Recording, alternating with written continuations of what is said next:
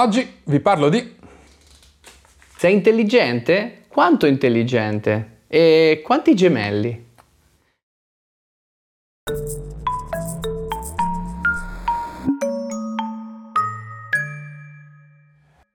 Ciao Massimo! Ciao Adrien! Siamo nel nostro formato in cui solo uno dei due ha preparato la puntata. Perché non hai preparato? Perché non hai studiato? Qual è la tua scusa? Allora, io sono stato impegnato nella ristrutturazione di questo set che è mia opera soltanto. Certo. È un'eccellente scusa. Non fosse che... Non fosse che però la stai, la stai mi usando... Mi hanno la... scoperto, mamma! Mi hanno... Allora, ricordiamo che le nostre fonti sono sempre in descrizione. Ricordiamo che abbiamo una nuova telecamera lì.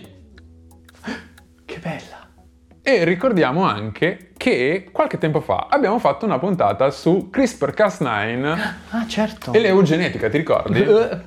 E io durante la puntata, durante la preparazione della puntata, ma credo di avertelo detto anche durante la puntata, eh, che ci saranno tantissimi argomenti, c'erano tantissimi argomenti che sarebbero emersi, diciamo, degli spin-off Del, legati del... all'editing genetico. Esatto, no, legato all'eugenetica. Ah, okay. Quando avevamo fatto... Eh sì, perché in effetti c'è stata una storia bella lunga dell'eugenetica. Cioè sì, da, sì, è, sì, è ma... da quando si parla di razze che si, si è iniziato a dire allora questi sono migliori di questi altri. Ma soprattutto con tanti protagonisti. E ma io tutta quando... bella gente, immagino. Tutta delle personcine deliziose.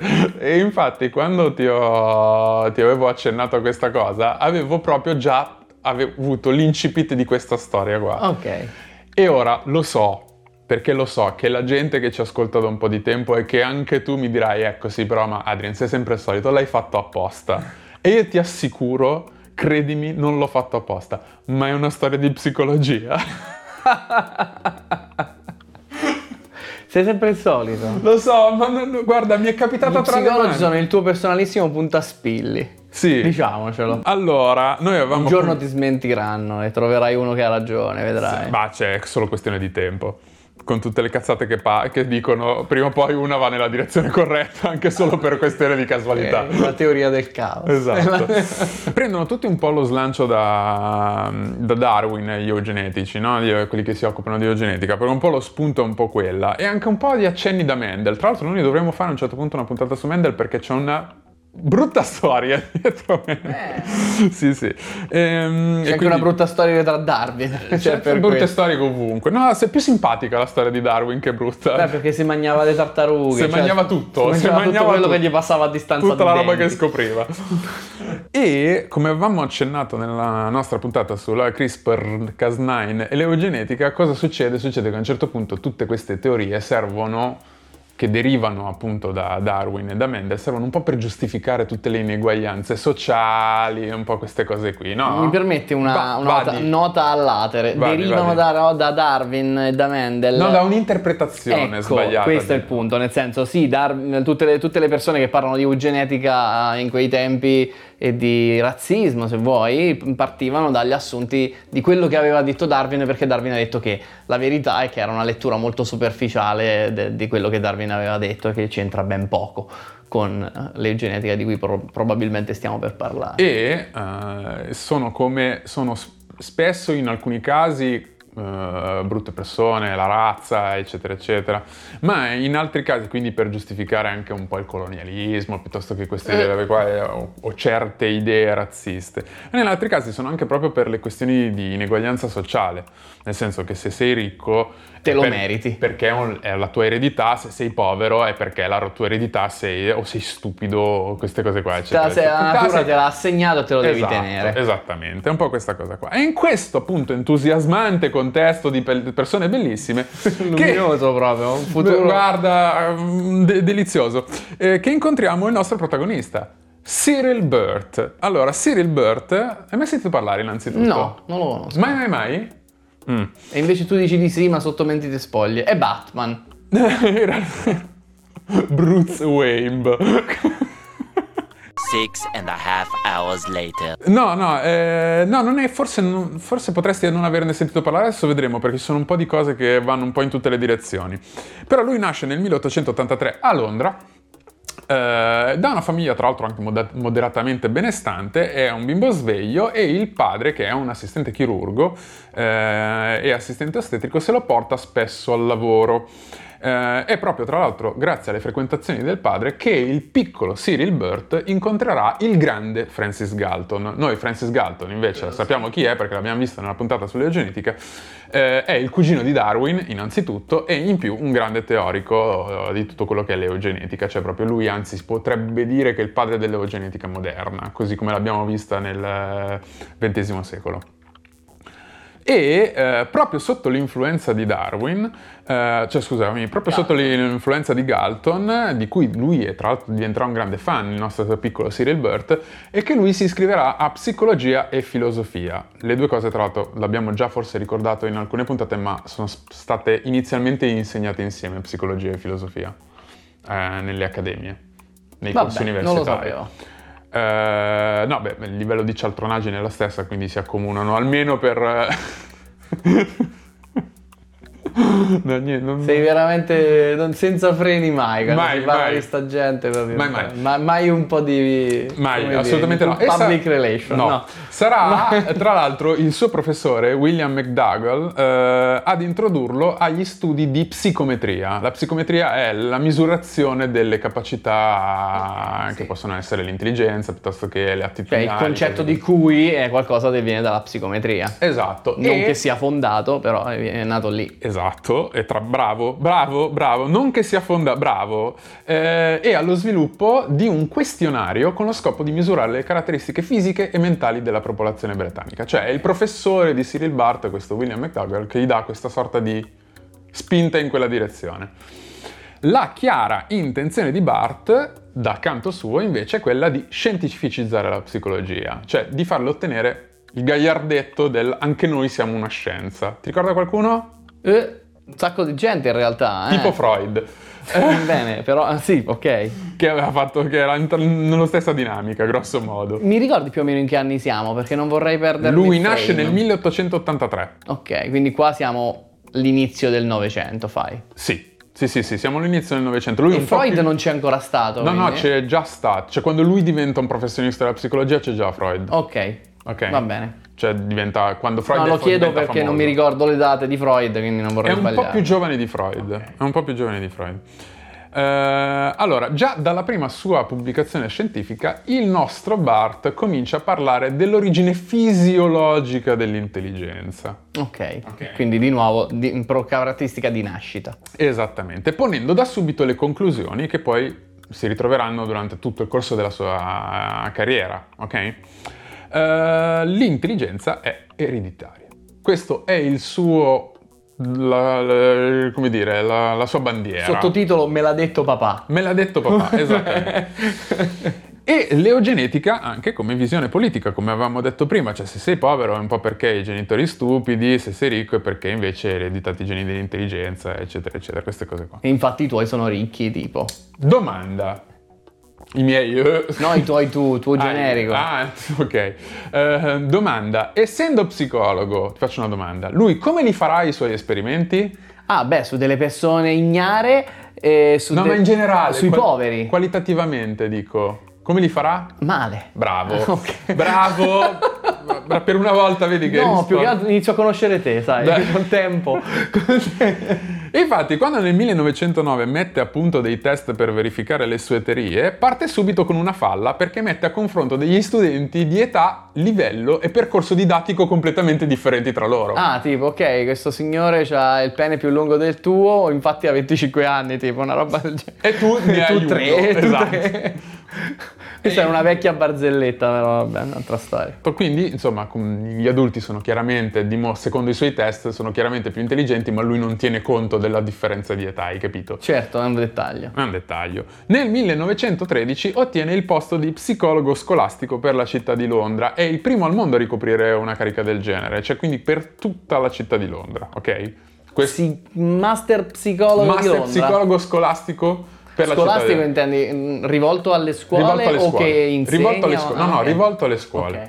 Coglie l'occasione per tradurre i primi test di intelligenza creati da Alfred Binet, che in realtà è un italiano, eh, perché si Si chiama Alfred, nasce Alfredo Binetti. Dai, stavo per dirlo. Però nasce a Nizza nel milleottocentocinquantasette, quando, è ancora parte de, quando Nizza è ancora parte del Regno di Sardegna. Ok. E poi diventerà francese nel milleottocentosessanta. Quindi s'adatta. E quindi s'adatta, diventa Alfred Binet. Ma lui è Binetti, è italiano.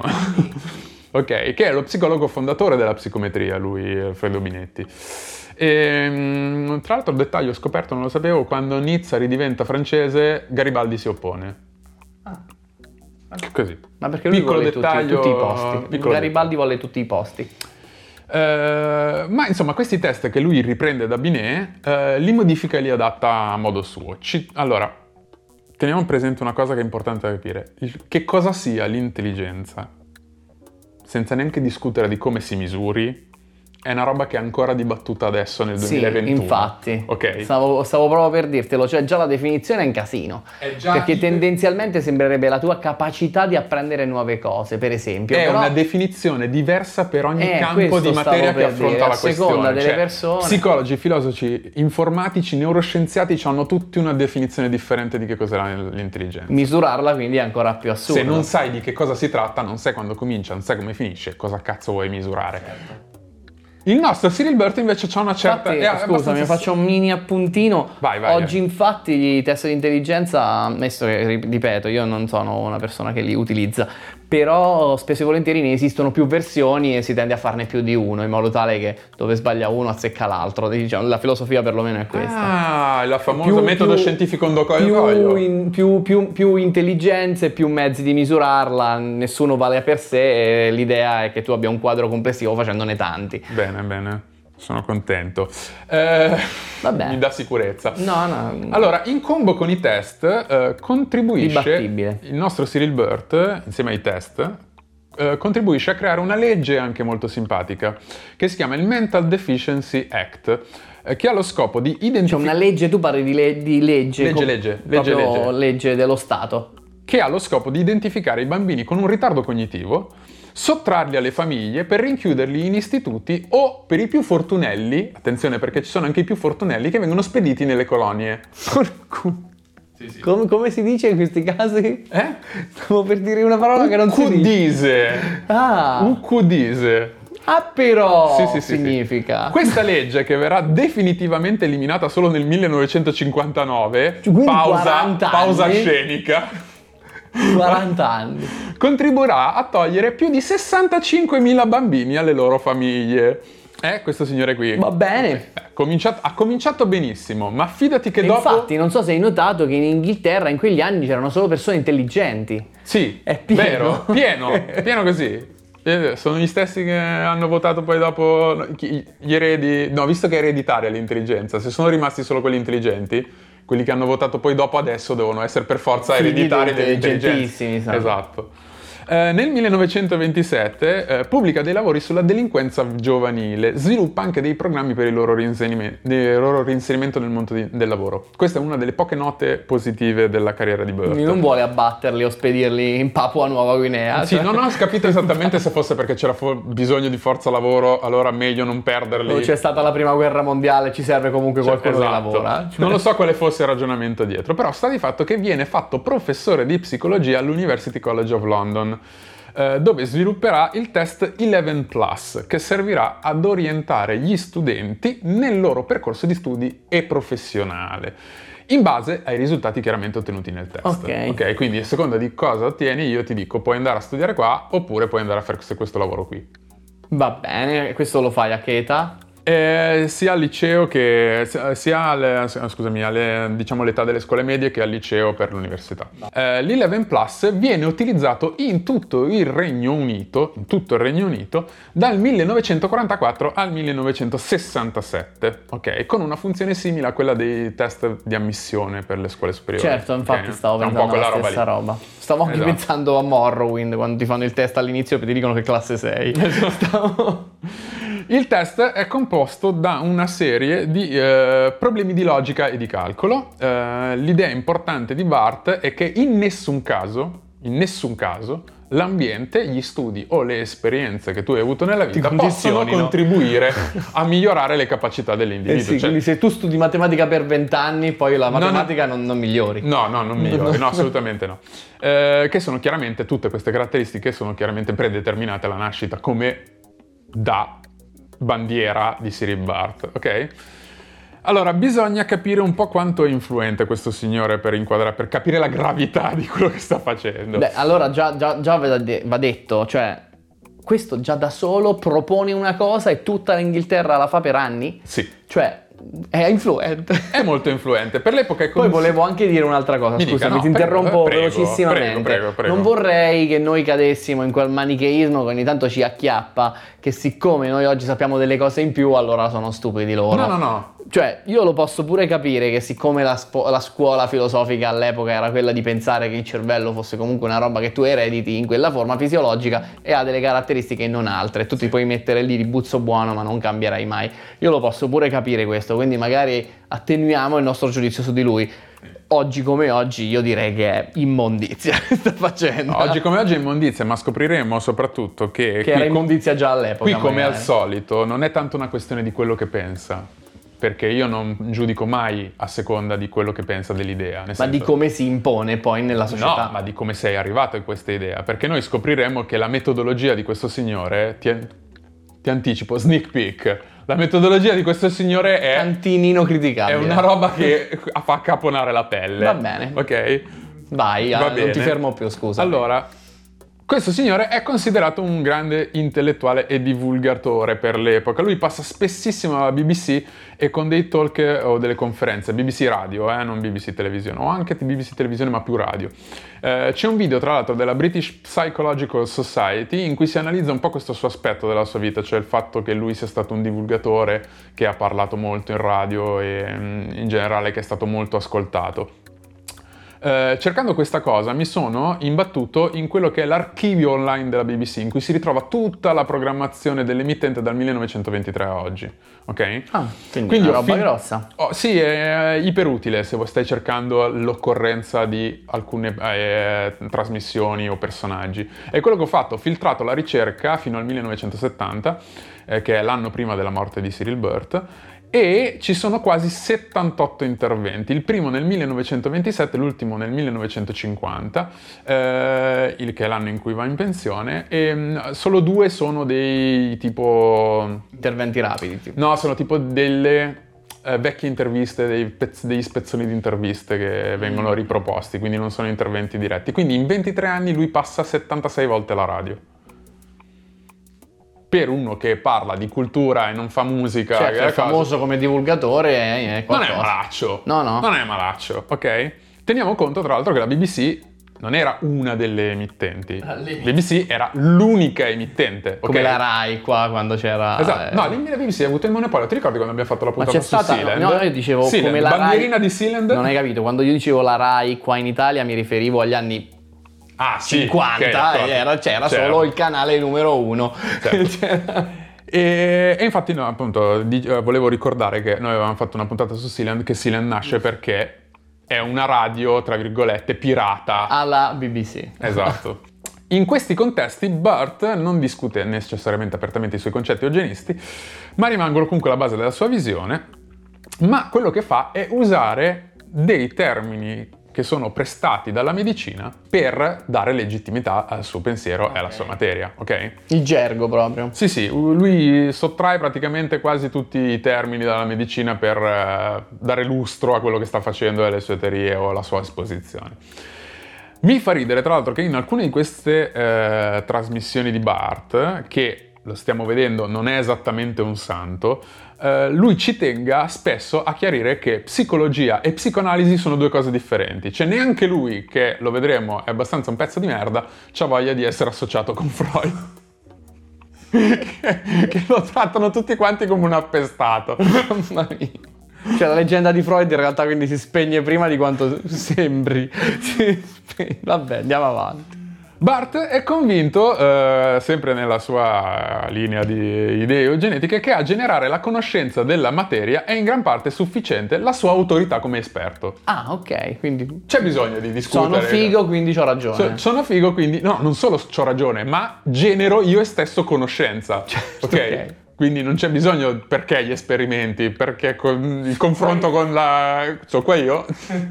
Tu me lo devi chiedere. Che numero esce? trenta, eccolo. Che quindi, quindi la conoscenza è prodotta esclusivamente dagli esperti, e questa visione elitaria della società si estende anche al gusto estetico, e questo è un dettaglio che mi ha fatto... Bello. Sì, sì, sì, sì. Sostanzialmente, eh, per lui il gusto estetico è una cosa universale. Ok? Non è in discussione, cioè non è soggettivo, cosa, eccetera, eccetera. È chiaramente quantificabile e ordinabile su una scala, perché ha deciso chiaramente lui, eh, ma soprattutto è una scelta eh, soggetta a un giudizio insindacabile, cioè dove si di pongono... Chi? Di, di chi? Degli intellettuali, cioè delle persone che sono intelligenti, secondo lui, secondo il coso. Chiaro. E non accessibile a chiunque, quindi i poveracci... No, ma sai perché, possono... sai perché è lineare il pensiero? Non possono perché percepire tu... la bellezza, certo, i poveracci. Ma se arriva un poveraccio e ti dice a me questo non mi piace, il problema è che è stupido. Certo. Cioè, cioè torna tutto. Geneticamente stupido. Sì, da, da generazioni che è scemo, sì, sì, quello. Sì, sì. Che ne sa? Sì, sì, sì, sì. Quindi è tutto, è tutto chiaro. Eh? Il... Bello lineare. No, c'è una coerenza, la sua è una coerenza che non fa una piega. Come fai a dargli torto? No, infatti io... Se dici una cosa, crolla tutto. Eh, allora, grazie ai suoi successi, che sono più che altro dei successi di marketing, perché stiamo vedendo che di scienza ce n'è un po' pochina, eh, nel millenovecentoquarantadue diventa presidente della British Psychological Society e nel millenovecentoquarantasei è il primo psicologo della storia a ricevere il, cavalleria- il cavalierato, cioè diventi Sir, Sir. Esatto, Knight Burt. Esatto, con gentile conces- per gentile concessione di uh, Re Giorgio sesto, credo fosse ai tempi. Non c'era ancora la betta. Pensate. Non c'era betta prima del Big Bang. Prima del Big Bang, proprio. Esatto. Nello stesso anno diventa famoso per il suo, mondialmente famoso per il suo studio sui gemelli. Ah. Gemelli che c'erano nel che foglietto. C'erano nel che foglietto, sì, giusto. Sì, sì, sì, sì.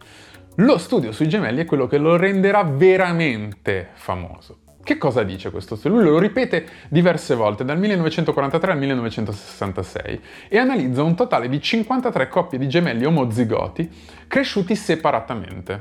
Bellissimo. Ok, ne confronta il quoziente... Scusami, inter... non dovrei dirlo però, ne c- confronta scientificamente il... è una bomba. Eh. Vero? Ne confronta il quoziente intellettivo attraverso i suoi test e ottiene delle cifre che confermano perfettamente la sua teoria sull'intelligenza ereditaria, cioè i gemelli omozigoti separati, che sono cresciuti separatamente, hanno esattamente lo stesso livello di intelligenza, nonostante abbiano vissuto delle vite diverse.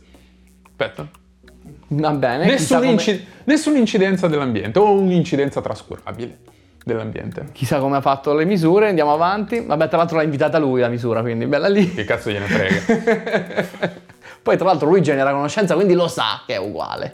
Quindi... Infatti tu che cosa stai contestando? Tu stai... Fatti i cazzi tuoi. Scusami, eh, hai ragione. Nel millenovecentocinquantadue, a sessantotto anni, si ritira dall'ambiente universitario e, eh, anche se non ha più un laboratorio, degli assistenti, finanziamenti, eccetera, eccetera, lui continua a pubblicare dei libri e degli studi eh, che alimentano la sua teoria sull'intelligenza ereditaria. Nonostante l'evidente metodologia fallata e delle statistiche poco credibili, la comunità universitaria non muove nessuna critica nei confronti del suo lavoro, anzi lo incensa. Eh, il, il, diventa il grande maestro, hai capito? È uno dei padri della psicologia moderna, Cyril Burt, per l'epoca. Mentre nel Regno Unito l'applicazione delle teorie di Burt scema verso gli anni sessanta, cioè comincia a sfumare verso gli anni sessanta. Chissà dove avrà trovato terreno fertile. Negli Stati Uniti. Democracy is non-negotiable. Negli Stati Uniti sempre diventa... Sempre loro, non ce n'è una di volta dove dicono la cosa giusta. Diventano popolari negli anni settanta. Verranno riprese da Arthur Jensen dell'Università della California per spiegare i cattivi risultati scolastici di alcune minoranze etniche. Oh, chi l'avrebbe mai chi detto? Chi l'avrebbe mai detto negli Stati Uniti? Non tutti sono convinti, eh, tra l'altro, di quello, che sta, di quello che sta dicendo questo signore, e nello specifico Leon Kamin, professore di psicologia a Princeton, che si interessa agli studi di Burt con un occhio finalmente critico, soprattutto quello sui gemelli, e capisce abbastanza presto che le statistiche sono un po' completamente false. Un po' troppo uniformi, magari. Completa- I campioni che Burt dice di aver usato non possono essere esistiti. Ah. Nel millenovecentosettantaquattro Kamin pubblicherà un libro intitolato The Science and Politics of I Q, cioè la scienza e la politica del Q I, del, del, del quoziente intellettivo, dove evidenzia come Bart non abbia mai definito in dettaglio il suo metodo, faccia riferimento a pubblicazioni introvabili e soprattutto falsifichi i suoi dati in maniera evidente, riportando addirittura gli stessi identici risultati in due studi diversi a distanza di ventitré anni l'uno all'altro, in cui però il campione aumenta. Ah. E quindi c'è un'incongruenza, perché necessariamente quando allarghi, quando allarghi il campione necessariamente i dati fluttuano. Eh. Non possono essere esattamente gli stessi. Inoltre non si trovano i documenti con i dati grezzi di Burt, che vengono stranamente distrutti dopo la sua morte. Insieme alla, alla cronologia di Internet Explorer. Insieme alla cronologia di Internet. Non era Cosplay Girls, punto, no, niente, no, non era quello. Non lo so. Non possiamo saperlo. Sappiamo solo che gli piacevano i gemelli.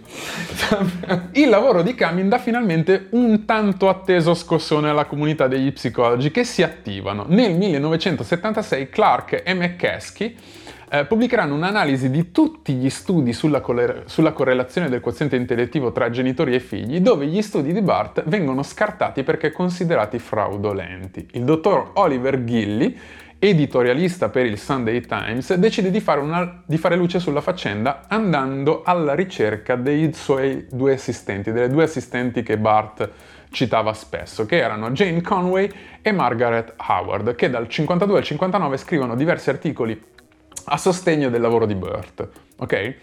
Non solo Gillie... Inglesi questi? Eh, sono due ragazze, ah. Jane Conway e Margaret Howard. Inglesi, sì. Queste? Sì.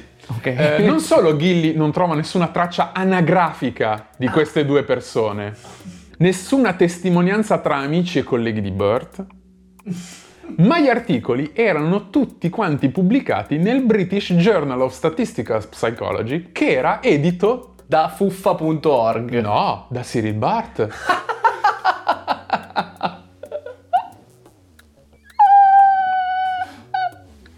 Che bel mondo è! Cioè, quindi i maggiori sostenitori di Burt sono quelli editi da Burt. Sì, esatto, esattamente, vedo che hai capito. L'unica testimonianza era quella della domestica di Burt, che disse di sapere con certezza che alcuni di questi articoli erano scritti da Burt stesso. Non, non l'avrei mai detto. Giustificando l'uso dei nomi delle due assistenti perché sono loro ad aver raccolto le statistiche ed è giusto che nell'articolo si attribuiscano a loro. Infatti me lo immagino proprio.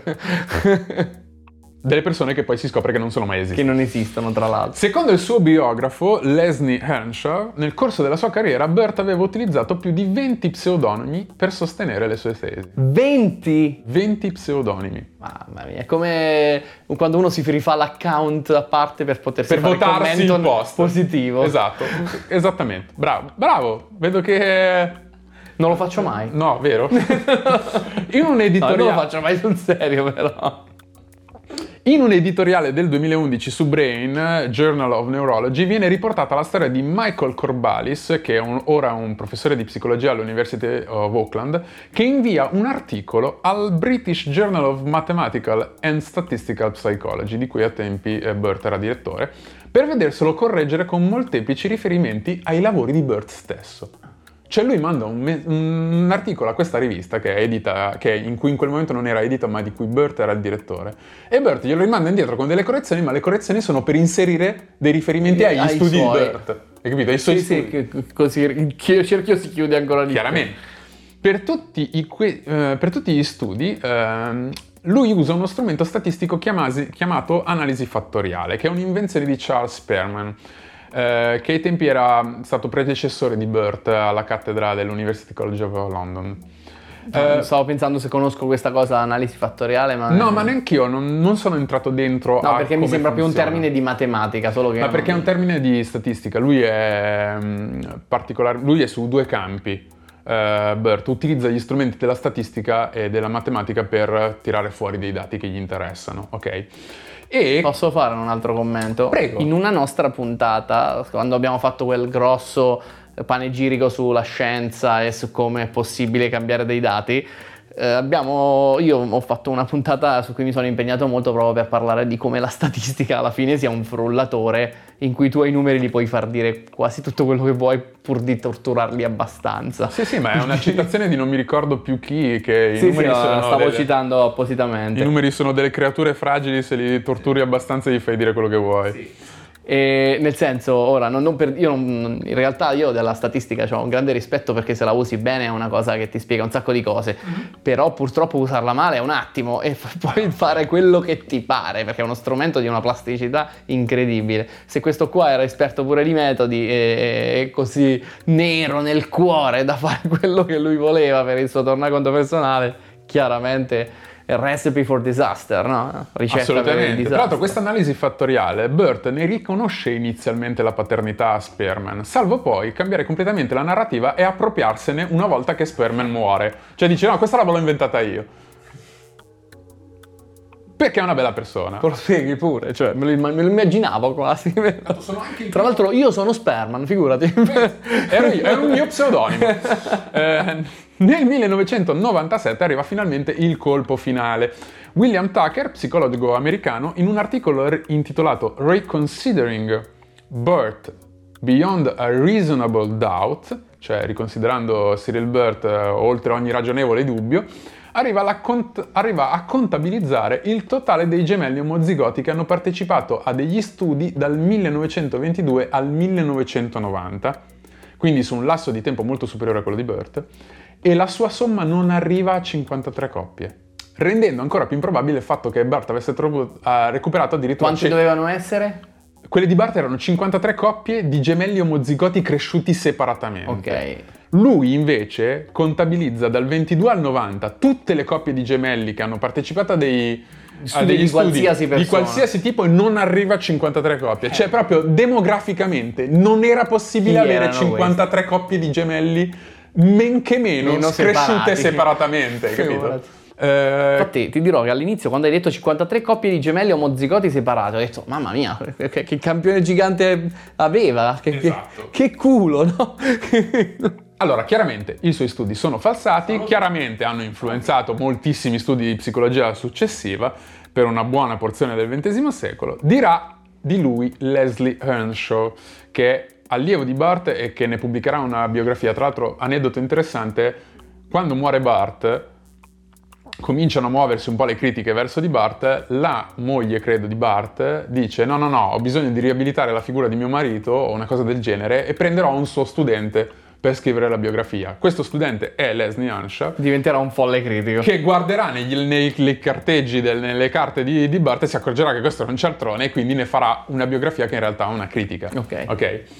E lui scriverà nella sua biografia riguardo a Burt: per temperamento o per formazione non fu uno scienziato. Era presuntuoso, troppo precipitoso, troppo impaziente di arrivare ad un risultato finale, troppo incline alle rettificazioni ed altri ritocchi per essere un buono scienziato. Mamma mia. Se i suoi lavori ebbero spesso l'aspetto della scienza, non ne ebbero mai la consistenza. Mamma mia, che frasona bella poi. Sì, una bella citazione. Sempre nel video della British Psychological Society, che in realtà è abbastanza, come dire, eh, clemente nei confronti di Bart, nel senso non ci vanno, non ci va giù durissimo il tizio che sta Vabbè, gli ha dato conferenza. Anche grande lustro in realtà, perché facendo parlare di sé faceva parlare di loro, magari. Non lo so, però sta di fatto che lui dice che eh, Bart stesso ritenesse che se la psicologia condivide la metodologia delle scienze dure, come la fisica, allora deve necessariamente trattarsi dello stesso di- tipo di disciplina. Questo diceva Bart della, eh, della, Chiaro. della psicologia. Mi, ci tengo a precisare che questa visione che io sto dando di, della vita e delle opere di Cyril Burt, questa visione critica, non è condivisa da tutti, è condivisa dalla maggioranza degli scienziati, delle persone che sono, ma non è condivisa da tutti, tutti, tutti, non è proprio il cento per cento. Ci sono delle persone che ancora difendono eh, la figura di Cyril Burt. Tra questi ehm, c'è il più fervente, che è John Philip Rushton, eh, che è uno psicologo che ha fatto la sua intera carriera eh, sulla relazione tra razza e intelligenza, razza e crimine, e altre correlazioni con la razza. Piacevolissima che... persona. Assolutamente. E che è stato presidente del Pioneer Fund, che è un'organizzazione fondata nel millenovecentotrentasette che... Tra le altre cose, eh? Ma tra le altre Fa cose. dei safari nel Queens. No, peggio, ha distribuito film di propaganda nazista nelle chiese e nelle scuole. Ma che tenerone! Sono delle persone... Adesso, io non mi voglio concentrare necessariamente sempre sulle cose negative, però ecco un dettaglio che mi ha colpito. Così. È Te un... lo ricordi in qualche modo, eh. È una cosa che mi sono detto, guarda però, che associazione strana. Proprio quelli che... Chi è che difende Cyril Burt? Della gente che... Ah, io sono colpito. Sei stupito anche tu? Un pochino. Vero, vero, vero, vero. Allora, comunque io metterò tra le fonti tutte queste cose, potete andarla a verificare anche voi da soli se volete farvi un'idea su tutti questi bellissimi personaggi che abbiamo incontrato. Allora, non, no, allora noi abbiamo già raccontato la storia di eh, scienziati che hanno falsificato i loro dati per raccontare quello che gli faceva. Eh, eh, no, abbiamo è successo tante volte. La storia della Obokata, la storia di Schoen, però in quei casi... Tin e tin, tin, tin, esatto. In quei casi, siccome le discipline a cui si facevano riferimento avevano un sacco di conoscenze condivise solide, certo, c'era un margine per la falsificabilità molto alto, cioè poteva passare qualunque persona dietro con un po' di cognizione di causa e verificare... Falsività, margine di falsività basso, quindi... Uh, no, di falsificazione, la falsificazione nel senso quello, la pr- provare quello che, quello che Popper diceva la falsificazione, ah, cioè, ok, l'ho capito. Il fatto che si può provare che sia sbagliato, certo, che sia errato, quel fattore lì. E uh, chiaramente, quest- siccome appunto ci sono tutte queste cose, queste truffe scientifiche sono state rapidamente scartate dalla comunità, molto rapidamente. Cioè, noi abbiamo... L'esempio è proprio questo, sia Schoen che Obokata so, hanno in finito una... la propria carriera appena hanno messo il naso fuori, fuori dal seminato. Eh, questo Burt, a quanto pare, è, eh no. è morto da anni e ancora c'è gente che lo difende. Assolutamente. Con la psicologia abbiamo visto in tutte le nostre puntate che le scuole di psicologia sono talmente diverse che non c'è veramente un nucleo di conoscenze comuni. Le robe si affermano un po' così, non è proprio facile falsificarle perché come fai a replicare gli esperimenti? Poi tra l'altro l'abbiamo visto nella puntata tra l'altro che citavi prima sul, sulla crisi della replicabilità, noi avevamo visto che la disciplina peggio, con il peggior tasso di replicabilità delle, delle pubblicazioni è proprio la psicologia, cioè gente che pubblica dei dati delle, o comunque dei risultati e nessuno riesce a in un qualche modo riottenere questi dati, quindi si fanno un sacco di affermazioni che sono un po' campate per aria. Ti, ti faccio una, un esempio, cioè l'idea è questa: quando tu c'è davanti una scienza ti aspetti che esista una certa fluttuazione tra le varie misure, cioè tu fai la misura di una cosa, hai un valore, fai un'altra misura, ne arriva un altro che magari è molto vicino ma non è lo stesso.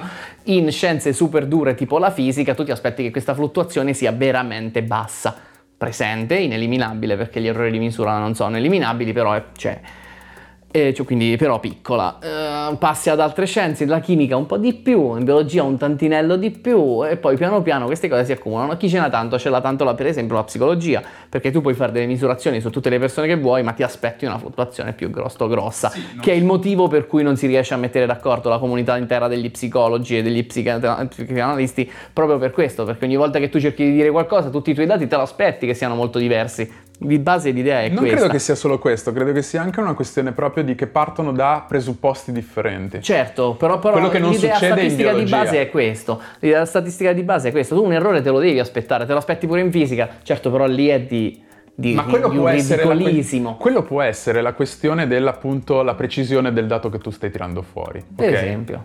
Io sono d'accordo che quello dipende molto anche dalla materia che stai studiando e che la psicologia, essendo estremamente complessa e non avendo degli strumenti neanche a cui appoggiarsi che sono particolarmente precisi, chiaramente produce dei risultati che sono un po' così. Certo. Ma non è tanto questo che mi lascia perplesso. Mi lascia perplesso il fatto che non si arrivi mai a quagliare qualcosa che metta davvero tutti quanti d'accordo. Lo so, ma infatti è la critica che faccio anch'io. Io però quello che ti volevo ricordare è che sia nel caso di Schoen che nel caso della Obokata il loro errore, cioè il modo in cui sono stati sgamati, era proprio che i due dati che loro mettevano a confronto erano sempre perfettamente identici. E capito, Schoen aveva un certo profilo di una curva che era sempre uguale. Uno dice, ma come? A queste temperature mi aspetto una certa oscillazione. Può essere che l'oscillazione è identica in due casi.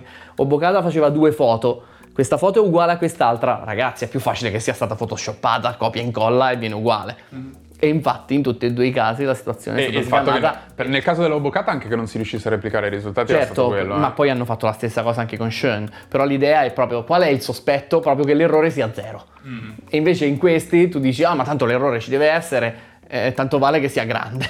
Sì, quello che, cioè, cioè, quello che ci tenevo a dire è il rovescio della medaglia. Quello che ci tenevo a dire è che in realtà quello che manca ulteriormente, oltre a tutte queste cose che abbiamo detto, la difficoltà della materia, l'imprecisione della misurazione, eccetera, eccetera, ma c'è anche un, proprio un'assenza di spirito critico, che secondo eh, me è un po' rigore, problematico, ma non sono, e che rende difficile def- accettare la psicologia come una scienza a uno sguardo esterno. Ma questo non lo dico io, perché se lo dico io, se lo dicessi io che sono una, Adrien non frega un cazzo a nessuno, cioè nel senso sono un signor nessuno. Lo dice eh, Peter Fonagy, il dottor, Pinef, il dottor Peter Fonagy eh, in un podcast dell'University College of London. Eh, sono gli stessi con cui lavorava Burt. Sì, ed è per questo che hanno fatto questo ciclo di podcast. Hanno fatto esattamente questo ciclo di podcast proprio perché loro hanno un passato abbastanza torbido con tutto quello che è l'eugenetica. Quindi vogliono far vedere che si sottopongono a un'autocritica. Sì, sì, vogliono proprio esattamente far vedere questo. E quindi hanno fatto un ciclo di podcast sulla storia dell'eugenetica e su tutta una storia dei personaggi che sono un po' così, al quale loro, tra l'altro, come nel caso di Cyril Burt, hanno dato una cattedra per un sacco di anni. E il dottor Peter Fonagy dice: Bart è un eccellente esempio del trovare qualcosa di cui, in ogni caso, eri già convinto, supportato da osservazioni che sei disposto a distorcere, un po' di tabelle modificate, se sei disposto a truccare anche un po' i dadi. Ok? Questa tradizione è corrosiva, molto più diffusa di quanto si creda, e legittima il dubbio nei confronti dell'intera disciplina della psicologia in molteplici modi. Siamo tutti troppo inclini a credere in qualcosa per il quale non, per quale ci sono le prove, ma non ammettiamo che quello di cui abbiamo trovato le prove è esattamente quello in cui crediamo. C'è un'enorme circolarità in tutto questo e porta direttamente alla crisi della replicabilità che stiamo vivendo. Non lo dice Adrien, lo no, dice no, è chiaro, il dottor è chiaro. È il concetto Peter di cherry picking. Fonagy. Tu sai cosa stai cercando, tieni più alla riuscita della tua idea che non alla ricerca di quello che in effetti si verifica in natura. Assolutamente. Sempre nello stesso podcast il professor Lasana Harris fa un'osservazione che io ho trovato molto interessante. Eh, cioè, anche tolta la manipolazione, diciamo l'invenzione dei dati, anche tolta l'ideologia, se vuoi, che muoveva Burt, eh, rimane un problema fondamentale che piaga anche la psicologia attuale, ovvero il fatto che studiando la popolazione eh, di una parte molto ristretta del mondo, ok? Quindi in questo caso l'Inghilterra, ma eh, tendenzialmente l'Occidente, ehm, con tutti i bias culturali e sociali che porta con sé questa cosa, si pretende poi però di riuscire ad ottenere dei risultati che sono universali. Universali, chiaro. Okay. E cioè, dedurre eh... la regola dall'esperimento singolo sulla se- sola sola Inghilterra. Quando poi in realtà queste nozioni vengono concre- e queste nozioni vengono concretamente applicate. Cioè tu hai fatto uno studio su una piccola, dici che è universale, lo vai ad applicare su una fetta di popolazione che è completamente differente. Sia per la misurazione, quindi su quello che dicevamo sulla psicometria, psicometria, sulla psicometria eh, di prima, sia su tutto quello che può essere la psicologia clinica piuttosto che altre, altre applicazioni della psicologia. Chiaramente il meccanismo è fallato al suo interno. Chiaro. Questa pretesa di universalità è problematica. No, no, sé. Vabbè. Il fatto eh. è che se ci fossero delle prove molto solide, allora uno potrebbe poi andare a vedere, nel senso... L'ipotesi è questa: tu fai uno studio bello e approfondito sulla sola Inghilterra, ottieni dei dati molto solidi, molto replicabili e molto belli e che ti danno una regola molto precisa. A quel punto fai a campione una roba in Australia, una roba in Centrafrica, una roba nel Messico, una in Norvegia. Se i dati sono gli stessi, diciamo che si può estendere. Certo. Ma il passaggio dall'esperimento ci deve, lo devi fare, perché come fai a dirlo a priori? Soprattutto poi quando dai per scontato che sia la genetica a darti l'indizio.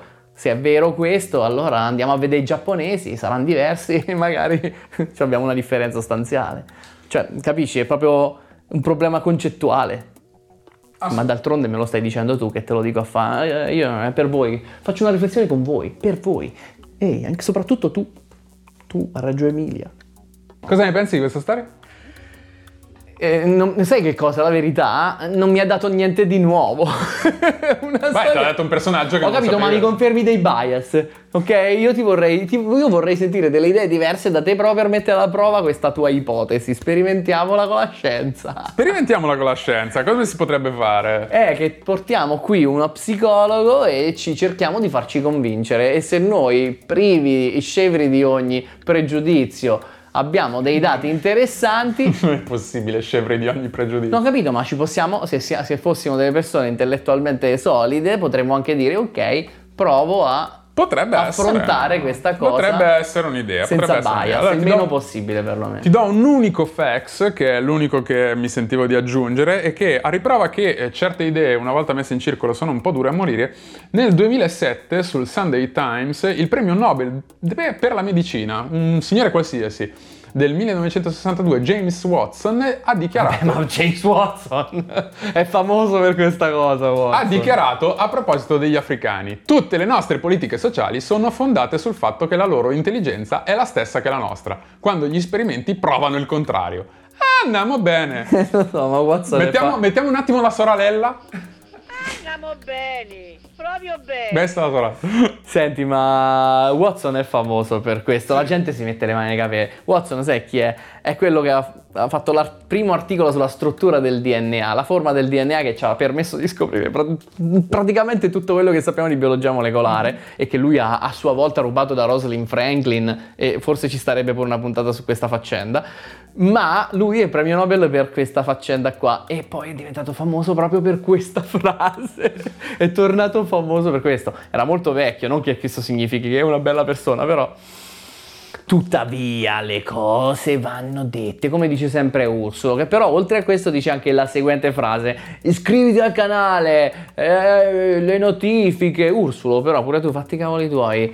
Tuttavia, qualora la vostra libertà di scelta vi vo- facesse venir voglia di cliccare e di sacrificare un click al dio algoritmo, allora in quel caso vi piacerebbe iscrivervi al canale, perché su YouTube noi siamo presenti con le nostre faccione, anche questo bellissimo quadro, eh, su, su, con, se ci volete vedere soltanto come audio e perdervi questo bellissimo quadro, allora basterà l'audio che trovate su SoundCloud, su iTunes e su Spotify. E se invece non volete nessuna delle due cose, ma beccarvi ogni tanto qualche aggiornamento così per fa- poterlo dire a vostra nonna e fare un'ottima figura quando vi dà le caramelle rossane, allora in quel caso e solo in quel caso Facebook e Instagram sono the place to be. Sigla delle fonti. Le fonti. Allora, fonti, come sempre moltissime fonti in descrizione, molte più di quelle che citiamo, in questo caso davvero molte e tutte assolutamente affidabili. Eh, cito come prima fonte... Per la prima volta in questa puntata qualcosa di affidabile. Esatto. Cito eh, come altre puntate eh, questo libro che ho, mi sta dando tantissimo materiale, che è eh, La piccola storia delle grandi imposture scientifiche di Gilles Lapoutin. Allora, io ho l'edizione chiaramente in francese, però eh, suppongo ne esista anche uno in italiano. Non ho cercato. Poi l'articolo di Oliver Gillie del millenovecentosettantasette, che è anche iper interessante, che metto in descrizione. Poi il podcast dell'University College of London, What Does Eugenic Means to Us? Episode tre, The Legacy, The Legacy of Cyril Burt. E poi articoli in italiano su un sito che si chiama, tra, per una volta tanto, un articolo in italiano, su un sito che si chiama The Good, The Bad and The Science. Però è in italiano, ma è in... È il, in... Il, il nome del sito è in inglese e si chiama La stupidità è ereditaria, Cyril Burt e i gemelli inesistenti. Bello. Sì, sì, sì, per una volta ci abbiamo avuto delle fonti in italiano che solitamente non abbiamo mai. Allora, mi dica Sabatini... Lei è riuscito a trarre un insegnamento, dottor professor Sabatini. Il fatto è questo. È riuscito a trarre un insegnamento? No, anche adesso, dopo che mi hai dato tutte queste nozioni, mi hai ricordato che non so una lingua, mi sento stupido e non so se è colpa dei miei. Non è vero, è ovviamente il contrario. È solo colpa mia. Ciao mamma, ciao papà.